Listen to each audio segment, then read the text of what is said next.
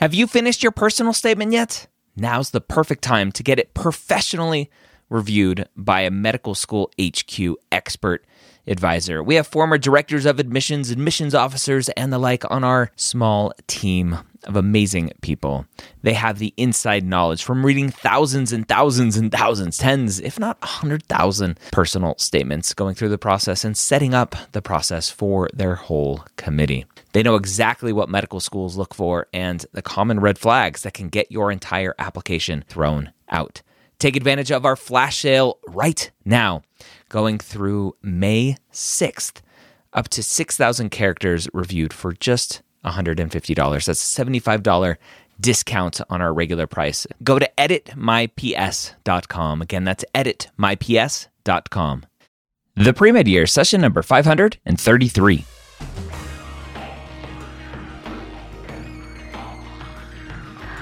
Hello, and welcome to the pre med years, where we believe that collaboration, not competition, is key to your success. I'm your host, Dr. Ryan Gray, and in this podcast, we share with you stories encouragement, and information that you need to know to help guide you on your path to becoming a physician. welcome to the Pre Med Years. Thank you so much for joining me today. I have an amazing episode of a student who had 18 acceptances. It's unbelievable. I don't care who you are, how amazing your stats are, how amazing your story is. 18 acceptances is incredible. And we're going to hear how Sam did that in a short second. Before we jump in, though, I want to talk about the MCAT Minutes brought to you by Blueprint MCAT. Did you know they have amazing free resources? One of the reasons I love Blueprint, well, number one, is because you tell me that you love them. And number two, because they believe in free stuff like me. So if you go over to blueprintmcat.com and sign up for their free account, you'll get access to a half length diagnostic, a free full length exam, their amazing study planner tool, and much more. Go check it out. Again, blueprintmcat.com. Let's go and jump in. Say hello to Sam. Sam, welcome to the pre med years. Thanks for joining me. Thank you so much, Ryan. It's great to be here. It is it is amazing to talk to you. My favorite question, the one that I always lead with, is when did you first have the inkling that you were inkling that you wanted to be a physician? Uh, okay, so this is about the twentieth time I think I've had an answer, but I do think I'll kind of give a different iteration every time. Yeah. The first inkling of I don't I feel like I didn't have just like um like an epiphany one day. For me, I think it was like gradual. Mm-hmm. I knew I think from some childhood experiences, uh, especially like I'm a Nigerian American, so the ability to go to Nigeria, I think, exposed me to just uh, what's it like to I think witness a lot of like injustice or disparities or just seeing people I think facing some harsh conditions. Mm-hmm. And so I think that set me on the path to help people. Mm-hmm. But I think it wasn't until I was probably a sophomore in college and had the chance to go shadow uh, actually a PA. But then I started to actually witness what some of the physicians were doing while I was on that uh, shadowing experience, where I thought to myself, you know, maybe I'd actually want to be a physician. Yeah. That's probably the first moment when I was a sophomore. Until then, I never really saw a black male physician, so I didn't think it was something that someone like me could do. Yeah, it's it's. I hear that so often from underrepresented students. Is like I, I never mm. saw someone in right. that position, therefore I never thought about it for myself.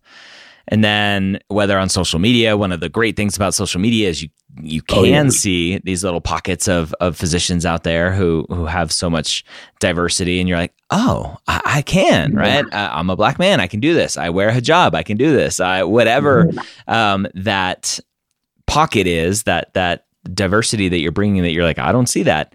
So that's that's huge.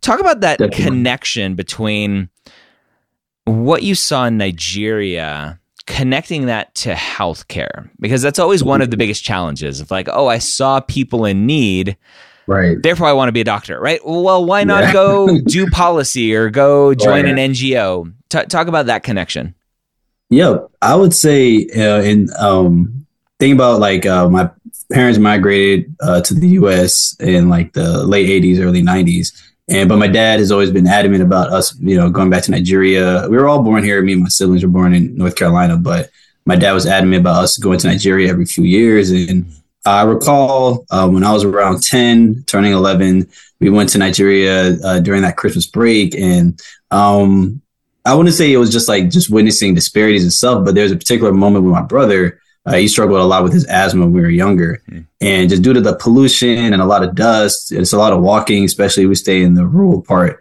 of Nigeria on the southeast. We're walking to my uncle's compound, and my brother has uh, like his asthma uh, starts to uh, start to act up, and he had a triggered an asthma attack eventually. And mm-hmm. so he's like, uh, he's like really kind of panicking. He's struggling to breathe. And I'm just kind of observing him. Uh, he's about three years older than me. So I'm still like his younger brother, but I'm like observing him just struggling and kind of seeing my crying.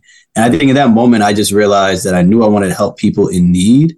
And so in that moment, I try to recall things I knew about asthma attacks, like, okay, get water, trying to help him coach him through breathing and uh, trying to walk back because we have to turn around and walk. There's no ambulance, and within like three hours, and can't call anybody. You're on your own. So mm-hmm. I think that whole experience, luckily uh, everything was okay. We got his uh, his inhaler from the room when we walked back about a mile and a half.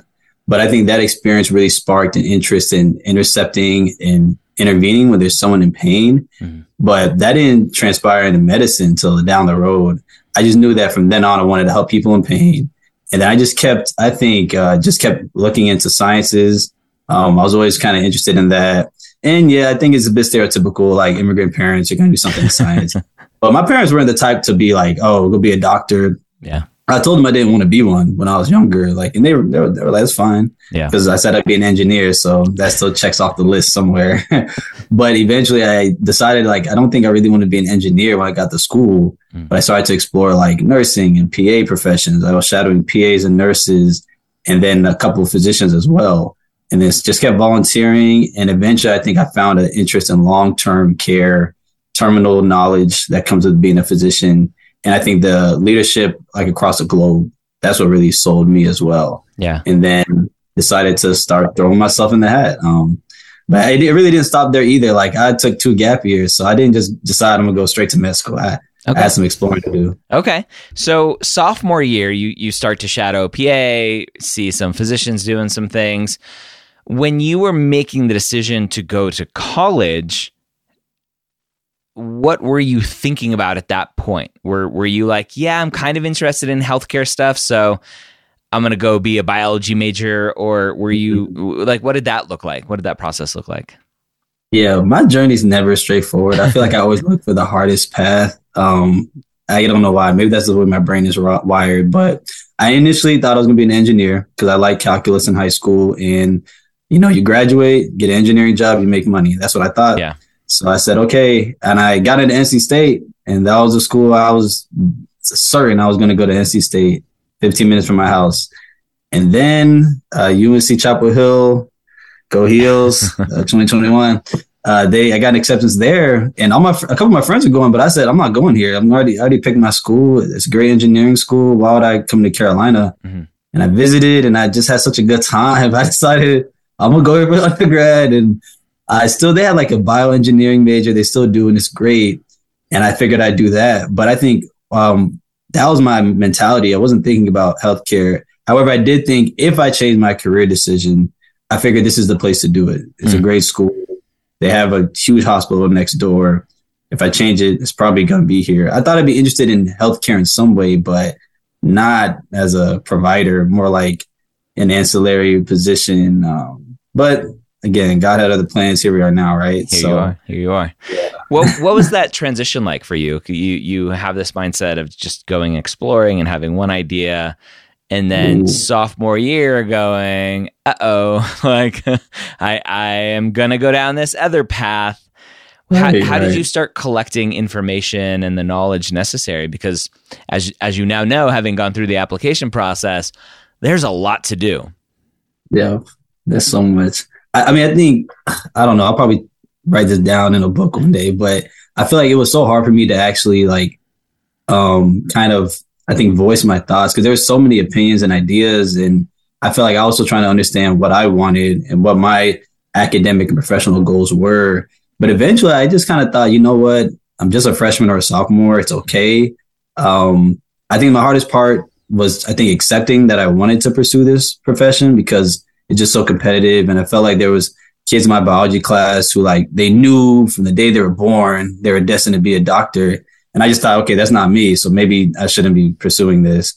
And my grades also said otherwise, like maybe not medicine, you know, because mm-hmm. um, it seemed like there were students who were like, you know, I breathe, I le- live and breathe bio. That's all I want to do all day. And I said, if that's being a doctor, then it's not made out for me. yeah. Um, so I didn't really feel like I fit in. But something just, I think, always just told me just, you know, keep the classes, keep exploring. So I just knew that's something I could do. If I don't know if I want to be a doctor just yet, I don't know what I want to do. After my first uh, calculus class, I knew I didn't want to be an engineer. and I figured, okay, now like we're just at a school that's focused on health. Maybe I explore that.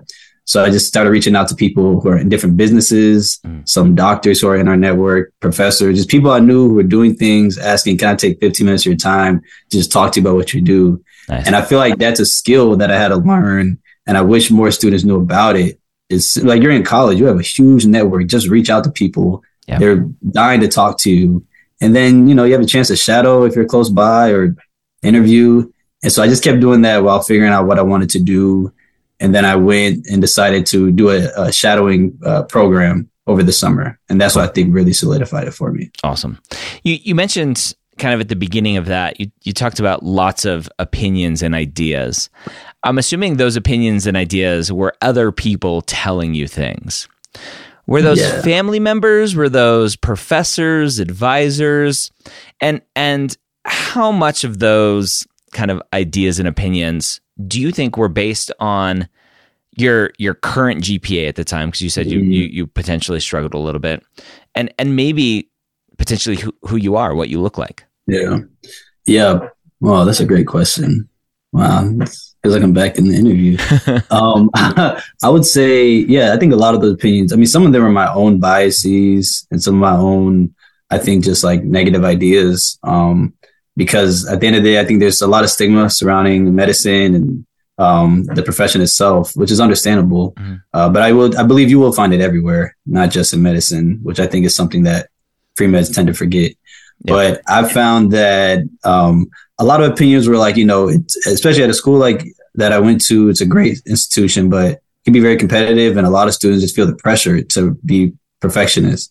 And so it just kind of felt like if you're not perfect, if you're not getting A's at least, you know, why bother? You know, uh, like these are top, the stellar students. And, you know, I think the craziest thing, I feel like students think that if there's going to be one position left in the school, it's going to be you and that person in this bio class that yeah. are going to, like, as if it's not thousands of people around the world applying for that same spot, but yeah. it's you who's going to, which is crazy.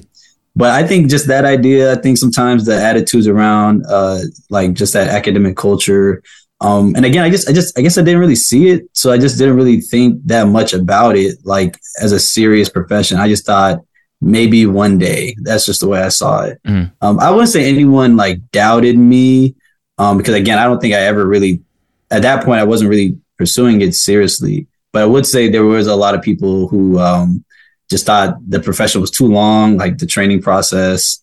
Um, and I would say that's more like friends, uh, who, cause none of my friends are doing medicine. They were smart enough to go do business or law. You know, they, they, they left, they jumped ship early. Um, I ran kind of into it. So like, like um, a, a, buffalo. Do you know the story of the buffalo? Yeah.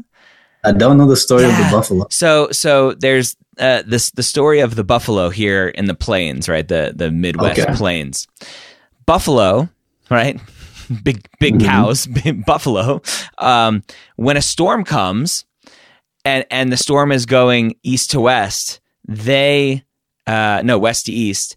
They run west. They run into the storm into the because storm. they understand that they're going to get through the storm faster. Whereas the dumb cows just kind of walk east. They're like, I'm going to run. Mm-hmm. I'm going to outrun it. And they're just in it longer.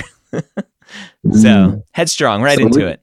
I don't know which one I would be then as the pre med. it doesn't end. So yeah, but no, I, I, that's funny. that's actually really funny. Yeah, yeah. But I mean, that was, I guess, that was just my mentality. I knew that if I was going to take this seriously, um, I'm gonna face a lot of like you know pushback. Either honestly, it wasn't as external I think as it was internal. It was hmm. really hard for me to convince myself to like have the faith in myself to take the classes even after maybe struggling. Why? Um, I think because um, I, I think for most people, especially me, taking college level science classes was not like taking them in high school. um, especially the intro classes like chem. I was getting like C's. My study habits weren't good, okay. and I just knew it was going to get harder. So you had a track record of of not performing up to a standard that you thought you had to meet, right? And yet you're still going. Well, I want to be a doctor, and so you have yeah. that internal doubt going. But I haven't. I haven't done it. So how how do you yeah. how did you change that? How did you start to figure out? Because you're sitting at this side with yeah. acceptances. So obviously you did something to prove to the medical yeah. schools you're going to be okay. So what was that process like?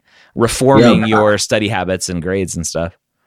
Yeah, I definitely think I credit my my parents, especially my mom. Like for her, she, the way she just would say things, it'd be so simple. It'd be I would take very complex ideas and all these because like, oh my GPA and I don't have the money for this and I can't do this and I'm already a sophomore on this and all these things. And her perspective would be you know, I think just also kind of that, just I think um, coming from a developing country as an immigrant for her, it just seemed a lot simpler. The decisions I had to make mm-hmm. here, especially because there's, she decided to see more opportunity. Yeah. And so for her, I think she would just, the way she would describe things, as well as my dad, would be like, you know, worst case scenario, you go all out, you go for what your, you know, your ultimate goal is.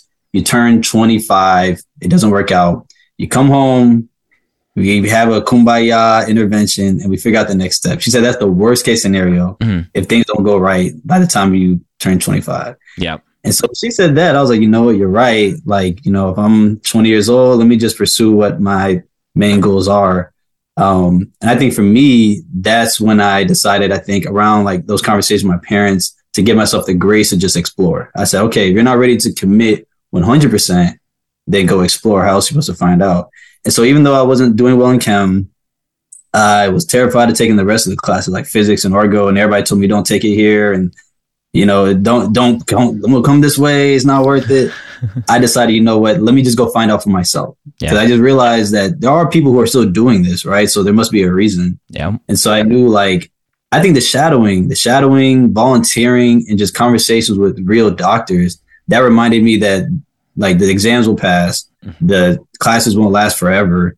Um, eventually, this is what I'm really pursuing, not simply bio and chem. However, I do need this knowledge, and I should uh, prepare myself mentally for it. So, yeah. um, I think it's the pivotal moment in my academic journey, and the way I looked at medicine was I did this program called the Institute for Responsible Citizenship in the summer of 2019, and it's a program for African American males to um, pretty much it's like 20 of us across the country. Um, and we had the opportunity to do an internship um, in DC. For me, I shadowed at Howard University Hospital. And from there, I mean, from the security guards to the nurses to the doctors, the cert, everybody was a person of color. A lot of people I saw. And it yeah. was just for me so encouraging to think every day I was seeing people that look like me, you know, do knee arthroplasties and all these things. And for me, I think going back to campus after that summer I knew I could see like 10 years into the future that someone like me can do this. And so then I was like, okay, physics, bring it on. Orgo, bring it on. We're gonna, yeah. you know, we're gonna take it on. Um, and I wish I was that simple. And then from then on, I got straight A's, but that wasn't the case either. Like, uh, I, I, it, it, was better academically. I was more motivated, but I still had to learn some of the tools. Mm. Um, and so I had to start making some changes because I remember the first exam I took after that summer was for physics first exam I got was a D. And I was like, man, this summer was for nothing. You know, like I was still not doing well. Like yeah. I was like, oh. Man. So, so I'm how still- do you, how do you recover from that? Because there are lots of students who will get that grade yeah. and either go to an advisor uh, or or internally go, right, this isn't for That's me. I, I, have to do right. something else. Exactly. And for me at this point, this was like my. I mean, fortunately, bio I always did okay, so I wasn't, and I was pretty good at anatomy, thankfully. Um, but chem me and chemistry we just we were just not friends um, in the early years of college. And then physics, I thought, here we go again. Like first grade in physics was a D. Everybody told me not to take it. And I thought all that motivation I had from this summer, I was like, what's the point? I'm not doing well academically. But the first grade I get, um, actually, I went to my physics professor's office and he, I told him I just wanted to see my grade for the exam. He was like, I can show you right now. And I don't remember what it was, maybe like a 37 out of 50 or whatever, 33. It was a D. Yeah. And he was just like, oh, that's not that's not too bad. I don't know, and I didn't know if he was comparing that to like the class. I think the class was struggling, or I didn't know if he just didn't like. I guess he wanted to like pad cushion the fall, like not necessarily like hurt my feelings. But I was just like, you know, I, I can't I was like, can't go out like this. I just said that's not acceptable to me. Hmm. And I knew that I saw, and I thank God for that revelation that I was able to see what my future could be like. And I think being able to see like patients, see physicians, that for me was some type of tangible reminder that Yeah. okay, you just got to get through this. So, And so for me, I decided to just keep going. yeah, I, I love that because it's completely opposite of what most people think they need to do. Yeah. Most students will go, I'm not doing well academically. Therefore, I should cut off all of my extracurricular activities Oh, no. and focus full time on my classes. Oh, that's and then and then they get completely burnt out on their classes. And I'm like, no, like you have to Yeah. keep maintaining your why. You have to keep picturing why you're going through these struggles Right. And to stop. understand it. And, and it's it's the same for MCAT prep. Students are like will Oh. will completely clear their schedule for MCAT prep. They get completely burnt out. I'm like, when's the last Oh. time you volunteered in a hospital? When's the last time you put yourself around patients? When's the last time you shadowed? And they're like six months ago. friend. I'm like, go, go, do it.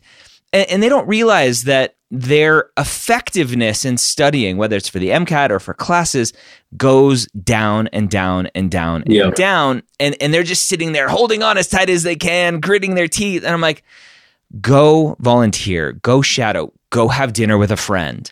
And then when you come back to studying, yes, technically you will have less time that you have studied, but your effectiveness goes up. Therefore, you're doing Right. better. And they, they it's really hard for humans to understand that. Right. Exactly. And I'm I'm grateful for me. I've always been a hands-on person. So for me, while figuring out the academic portion, I never stopped just being, I think, the inquisitive person I've always been. So for me, I'm asking questions. I'm gonna go do it. I'm gonna go see it. I need to see it. So for me, I would, you know, try to. I started taking the EMT course to train that fall um, on top of classes. Because for me, it was always about just like tangible reminders. That's how I always reminded myself to like, hey, you know you like this. You know you want to do it. You shadowed. You have some. I started connecting to mentors. It was just like a huge switch that summer where I just started to see when you can start to see what you could be Yeah. the class just doesn't seem as difficult. That that exam doesn't seem as bad. And I'm just thinking like, I think maybe that's a maybe some of the issues with younger students is because your world is these like you know these three buildings where you take bio and your dorm. that's your world. Yeah. But until Yeah. maybe you go and get some experience, like go out into the city, volunteer somewhere, go have some fun with your friends, go shadow or work somewhere. I think that gave me perspective to realize this is just step one. Yeah. And I'll, I'll have to get through this. So I just started going to like professors' office office hours. Actually, go instead of always avoiding it. Actually, ask for help. Stop waiting to the last minute to study. And those small things just helped me. Like, okay, I got it. Then I, my next exam, I was taking it, and literally as I'm walking in, this student, same class, another student's like, "Oh man, this exam's hurt us the hardest. Why even try?" And I was just like, you know, I was just like, nah, I'm not listening to nobody else who speaks like that. Cause again, that's the culture a lot of times. Yep. And my first exam was a D. So I just like, I can't come in with that mentality. Um, and as soon as we finished the exam, I finished a little early. So I was like, okay, maybe I skipped something, you know. But as I'm walking out, the same person comes up to me like, yeah, probably got like a, a bad grade on it. And I just ran away from that guy. I was like, no, no, no, no, no. I was like, I can't, I can't listen to you, man. Love I was like, no, I'm, I'm in the zone. And I got my second grade back on that exam. It was a 95. And I was like, there we go. I said, and I knew, I, I think from then on, I knew it was a lot about your habits. And then secondly, mindset. Mindset. Definitely mindset. Because Do you know I think you the come in, it will change. do, do you know the there, there's some data around if you tell students this is the hardest test they they embody that and they do worse if you tell students the same exact test if you tell students oh this is one of the easiest tests they embody that and they do well right it's it's such a Mhm. mind game and so Yeah. I i struggle with that knowing some of that data and then understanding that the MCAT, when we look at race based test scores, we go, Mhm. hey, black students score much worse on this test than white students. Mhm. Should we keep repeating that? Or does Yeah. that put into your mind as a black student that you're going to do worse? Right? Do, Yeah. do, do you play into that? And I'm like, oh, do I say that? Do I not say that? Like, there's data, there's facts, but Yeah. is are are we feeding into that data? Right? It's it's hard. Right. Yeah, So- that is difficult. I think like especially like language. I mean, I think it's a huge conversation now, right? Language, mindset. Um, and I think like, are we like data is data, but also like, you know, data is a tool, right? It can also be manipulated like any other device or any other tool. Um, it can also it can be a gift. It can also be a weapon. So I think that's, I mean, it's very interesting. Uh, I didn't really think about that with the MCAT in particular, but I have heard about like students embodying, um, like I guess the way exams are described. Mhm. I think languages, and I think that's why a huge part of medicine now we're trying to change the language around what does a doctor look like. We're trying to change that language, um, especially during COVID. I started seeing doctors who are DJing on the side, playing ball. I, I, I thought becoming a doctor, I was like, oh, you can have a life. You know, I, Yeah. I started to realize that I think going into my junior year as I'm making some of these like mindset changes, which was the huge biggest change for me, more than even academic, was just mindset, the way I looked at myself, the way I looked at this journey. And that for me was seeing that like being a physician was not gonna like pigeonhole me into one idea. Like you have to be a person who practices medicine. You're not a doctor who tries to be a person. You Yeah. know, I think a lot of times pre meds we abandon our personalities because we think we think only thing our all we can offer is our like academic achievements. Yeah. When in reality, you know, you're treating patients who are people Of course. want to talk to another person. Um, That's huge. but it's just crazy. I think kind of sometimes like just the way we think. Um, I think because of the stigma and the stereotypes, and maybe you know just all the things you kind of thought a doctor was. Um, when in reality, I think this process, especially the MCAT application process, interviews, um, they really, I think, kind of peel back to understand who you are as an individual. Mhm. And ideally, you know, you didn't spend five years just developing your resume, but not developing your character. Because Yeah. I think that's really going to carry you through medical school, residency, et cetera. Not Yeah. the not the 4.0 you got in college. Exactly. Well, even if you think about the language, right? You mentioned language. Resident physician, it back in the day, you lived at the hospital basically. Oh, like yeah. you, oh, you Yeah. were there. Th- this was pre-internet days, pre-iPhone days, where we all have supercomputers in our pockets, basically, and you had to, on some level, live and breathe medicine to understand medicine because we didn't have the resources at our fingertips like Right. we do today. And so, in in some respects, I understand why the culture was what it was. Mhm. And hopefully, the more old crusty white guys retire, we will change that culture to go, hey, like, we don't have to live and breathe medicine. Yes, it's super important. We have to know as much as possible for our patients and take care of them the best of our ability. And as you mentioned, we can be individuals and have our um, have our own personalities and likes and interests, right? The whole uh, bikini med or med bikini uh, thing. I don't know if you saw that of like this study that came out about how professional it is for for female physicians to wear bikinis or just physicians in general to wear bikinis, and it's just like really that's Yeah. that's what we're going towards. Um, I, I follow a TikTok physician who dances at raves, and like her whole channel is basically just Oh, yeah. her dancing at raves, and it's so fun, and she's just so alive. And I'm like, and she's a physician or a med student. I think she's a med student, uh, and and that's amazing, great. I love it. So I think that's so important. I, I want to come back to the representation for a little bit Mhm. because you mentioned having an internship at Howard, right? Howard, Yep. obviously a house built for black people, people of color, right? Mhm. And and so you're surrounded by physicians and and staff and and everyone Yeah. for the most part not not every single person right i i interviewed at howard for um for internship um and so not everyone is a person of color but the far far far majority unlike Right. unlike the rest of the Mhm. world or, or at least the rest of the us the you you come back to school Mhm. and it's flipped. Do you purposefully try to go and find that physician person of color to continue that representation in your mind? Or do you think that exposure was enough for you to realize I can do it? And therefore, this white physician that I'm shadowing, they don't have to be black, but I still understand that I can be a black person in that same role. What does that look would- like? Yeah, I would say I think a mix of both. Um, unfortunately, I've had I had a few black mentors before that Howard experience, Mm. Um, I mean, I seek mentors not even just in medicine, just in life, like just just guidance. Um, some in business, some in uh, like uh, spiritual advisors, some just like guys I know from like just from around, and of course physicians who I've got to meet.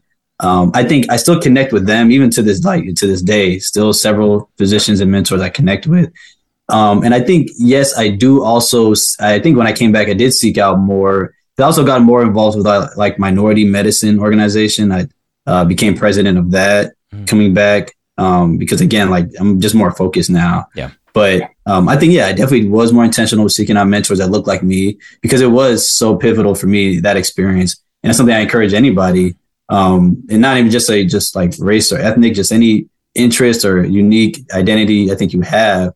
See people who think can affirm that like you can be your true self in medicine. So I needed that, and I kept pursuing that. I wanted to stoke that flame. But at the same time, I was just seeking out mentors who I think were of specialties or just backgrounds that were interesting to me, uh, whether they're black, white, uh, male, female, etc. Just yeah, yeah. I think I just continue to seek mentorship everywhere I could because there was just so much advice, knowledge, and perspective. I think the biggest thing was perspective.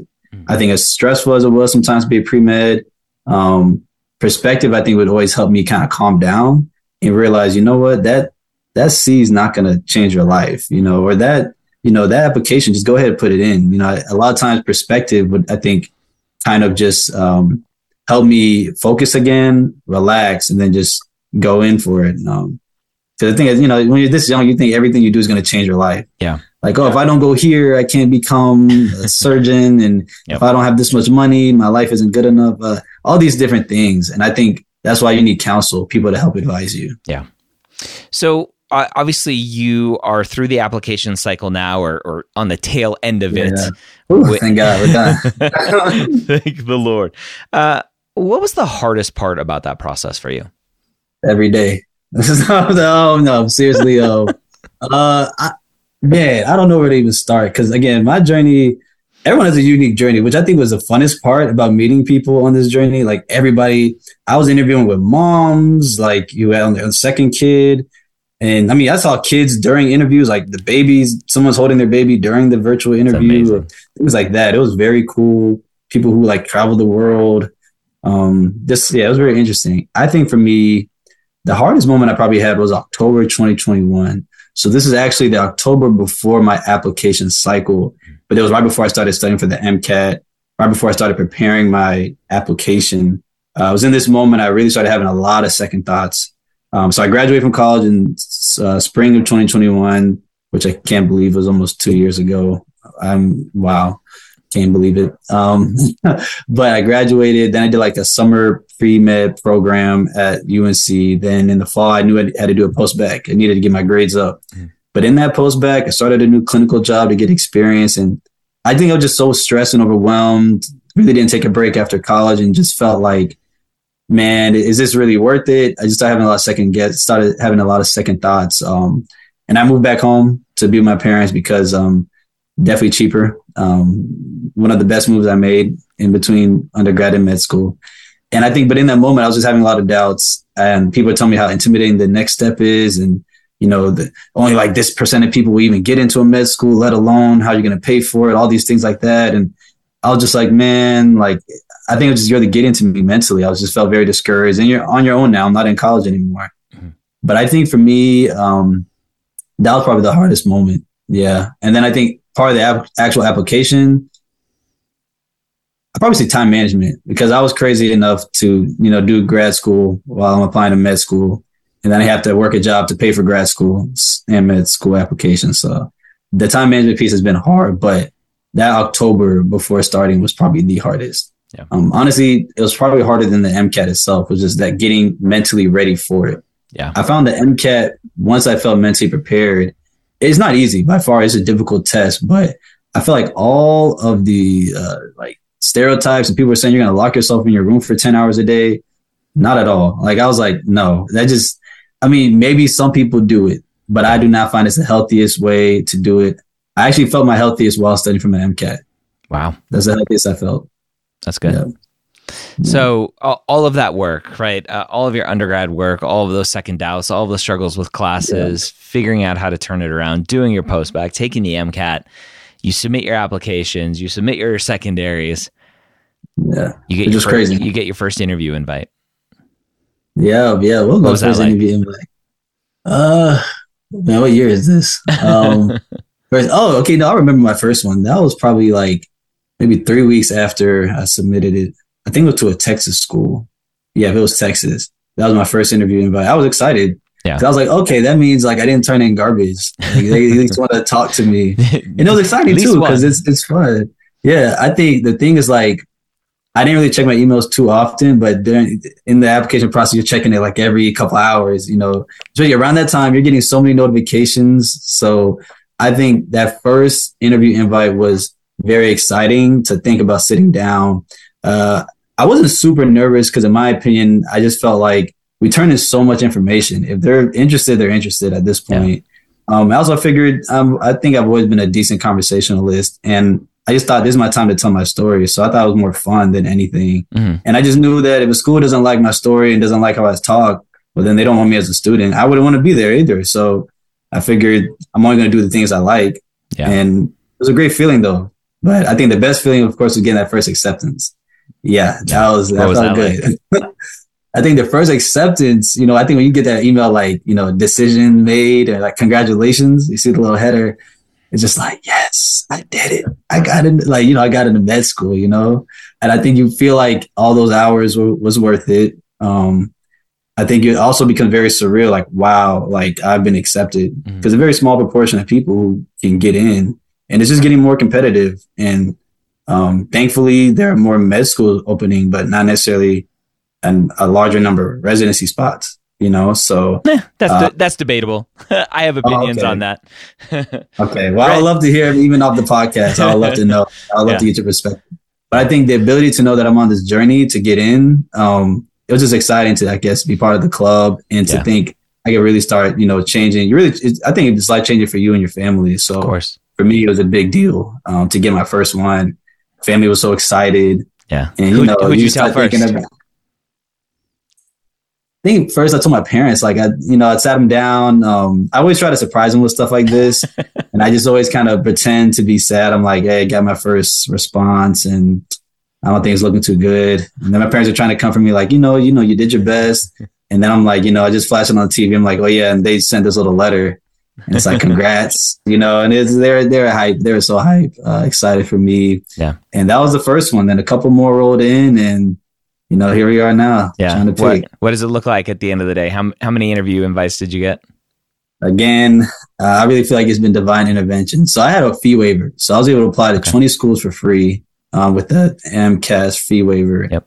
Um, so I applied to about 30 schools just because I was very much of the mindset you never know, Yep. just apply everywhere. And so I did. And fortunately, I had like 20 interviews. Um, so that was, yeah. And again, I, I and I really want to like shout out my mentors and I think some of the peers I reached out to who were med students. They really helped me prepare for the the writing portion. Like, how do you tell a good story? Mhm. And really think about like what is your life experiences that you want to share.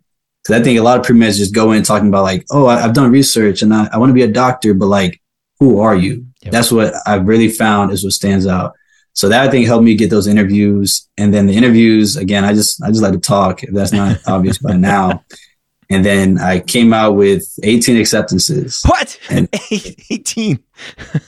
I, I'm 18. very thankful. Thank Ni- God. Is you have a 90% hit rate. yeah. What, what happened to Uh, those other 10% of schools?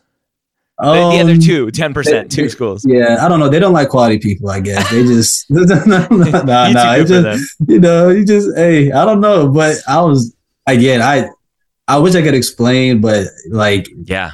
it's just been crazy. It's been a wild ride. Yeah. Um, kind of feel like a movie sometimes. Like I'm just making up a story, but yeah. So after that, it's like to me, that's stressful. You're sitting on, yeah, as we're recording this, uh, April 13th. Tra- Traffic rule stuff is starting up Yeah, where yeah, you're gonna I'm have to holding narrow, hostage. I'm not holding them hostage. you're gonna have to you're gonna have to narrow down your list. Yeah, how like that's really hard. 18 schools i'm sure you've probably pared down a little bit at this point. How do you figure out where you're going? Like is it just who gives you the most money? Because i'm sure people are fighting over you. Yeah. I wish I think initially that was the goal. That that was the plan. Like, okay, uh, take the acceptances, the like whoever offers you the least, just go ahead and cut them off. Yeah. Um, and I think that that's worked for most of the schools. Like some schools just haven't offered a lot of grants slash aid or scholarships. Um, but then some schools have been very generous. And I think again, I think all the the post bac work, if you're doing a special masters or getting experience, learning who you are, again, all the things I feel like pre med we sometimes forget how valuable that is more than just an MCAT, which is obviously important too. Mm-hmm. But I think all those things really put me in a position where I was fortunate enough to receive scholarships. Yeah. Because again, I took the time, like if I try to go straight into undergrad from undergrad, I was not prepared, but the gap year has really helped me prepare to apply successfully. Where scholarships really made some of these schools competitive. I narrowed it down to probably my top five, okay. but I haven't made my number one choice. But I've been fortunate enough that like scholarships have also been offered. That's awesome. And then, you know, it's been it's been good from there. Like uh, I'm really blessed, honestly. Yeah. So students are are going to want to know. They they always ask, well, "What are your stats?" Yeah. Hey, you want to share? Stats. Share? I'll share my stats. Whatever. Yeah, I don't. I don't share stats. I don't share my stats. Okay, I'll share my overall GPA. Overall GPA was uh, three six. I was a health policy and management major. Um, Gillings School of Public Health. Shout out Gillings, great school if anyone wants to go to it. Yeah. Um, uh, my GPA. science GPA Oh, oh, post bac GPA yeah, or just my science GPA? Yeah, both. Okay, either whatever. Science GPA when I graduated was three two eight. Okay. So it wasn't like terrible, but it obviously wasn't competitive. So which is obvious. After my post bac, took I don't know how many classes I took, maybe like eight courses, seven, eight, I don't know. Okay. But my GPA was a three four five. Science GPA was a three four five. So brought it up a bit. Um, what what was just that post bac GPA? Were you like pretty close oh, to a four oh? just post bac GPA was like three nine. Yeah. That's, that's it, yeah. right? And that's I talk yeah. about it all the time. What's the story behind your number, right? Because if right. you just say yeah. 3.4, it's like, well, that's not really good. But then you go, well, my last 30 ish credits are 4.0, 3.9. You're like, oh, okay, got the it. trend. Oh, yeah, that trend. Definitely. And I think when, when I graduated and then kind of start getting, again, life experience, working a job, living life, taking the post bac like at an undergrad again, undergrad campus, just wasn't as bad anymore. I was like, oh, you know, it wasn't easy, but it just wasn't as bad to take orgo, you know. But when you're in the middle of college, for me, it was just like ah, I can't focus and all yeah. that stuff. Yeah. But yeah, so that was my GPA, uh, MCAT. Uh, again, crazy story. My highest practice score was a 508. Great. But yeah, test day again. I just say divine intervention. Uh, my mom, I told my mom I'm moving the test. I said, Mom, I can't like I just knew 508. I knew I'd get into school, but I knew I wanted scholarships. I okay. knew I wanted to be competitive. I knew I wanted to choose where I go to med school. Mm. Um, and I just fully didn't understand the process because I know people who have great stats and still have no idea if they get in or where they're going. But my mom said, "You keep the test." It was about a week and a half out. She said, "Keep the test." I'm telling you, just keep the test. I said, "Okay." You know what?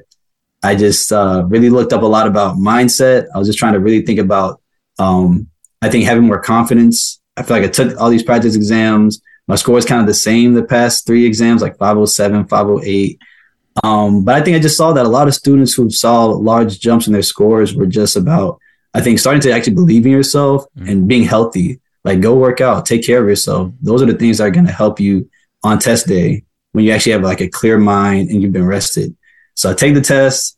I left the test and said, okay, how high of an MCAT do you need to get into XYZ school? Because I just felt like I did worse, like on the sections I should have killed. Like, oh, that psych, I should have had a great score. I didn't do as well on psych. And like some of the sections, I like chem was a blur. I didn't even remember what I said. But in the end, got a 516. Whoa! And so Whoa! Was, so you you crazy. you go against. I, I always say I believe in miracles, but not on MCAT test yeah. day. You're like, I'll show you. That's awesome. Yeah, I'll, I figure you know what? If I get like a 508, I'll I said if I I'll still send it in. I was like, yeah. you know, I got experience, 507, 508, I'll send it in. 510 was my goal. I said 510, that's where I want to be at. It's beautiful. But uh, again, I mean, here we are now. So after that, it was like, oh yeah, I went ahead and changed my school list. I was like, let me fix that. Let me add some of these. And uh, okay. here we are now, just are. after our whole season. 20 invites, 18 acceptances, Sam, you're a rock star. I'm excited to see where you go in the future. For the student listening to this who is lacking that mindset, lacking the mentorship, uh, and is in the middle of their their self doubt cycle, what do you Yeah. what do you say to them to keep them motivated? I would say first and foremost, stop, pause, go talk to somebody you love, friends, family, go do something fun.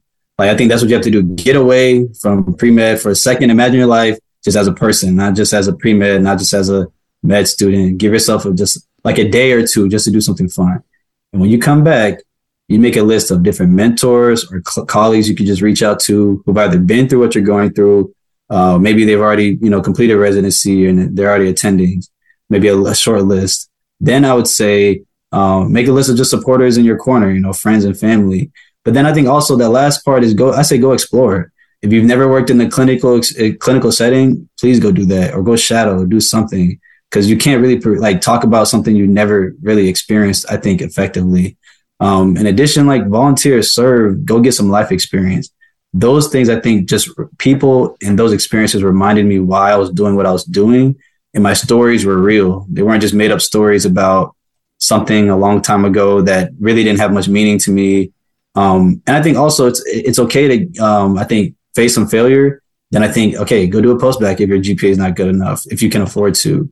Um, you know, there's programs, there's uh, special like degrees and things like that. I feel like all those things matter. Um, and if you have the resources and the time, I would say be patient because med school is not going anywhere.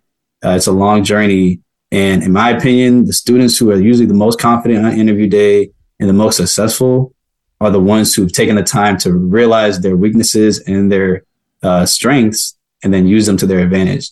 Because if I just applied to med school when I thought I wanted to be a doctor like that, let's say in the next year, oh, it would I wouldn't be on this podcast. So I think the ability to recognize like what I needed and be honest with myself changed my whole experience. Yeah. All right, there you have it. Again, Sam, 18 acceptances. Once he figured it out, he went and lived his dream. Sam is the perfect example of someone who I, I talk about all the time. Just go do what you want to do, and the med schools will appreciate that. Some med schools will appreciate that. Not every school. Although Sam's application seemed like most schools really, really liked his story and what he was doing. So hopefully this was helpful. Not many of you are going to get 18 acceptances, so don't make that your goal. Obviously, we all want to get into at least one medical school. That is the ultimate goal for all of you listening. Hopefully, this gave you some encouragement that you can do it. Hope you have a great week. We'll see you next time here on the Pre Med Years.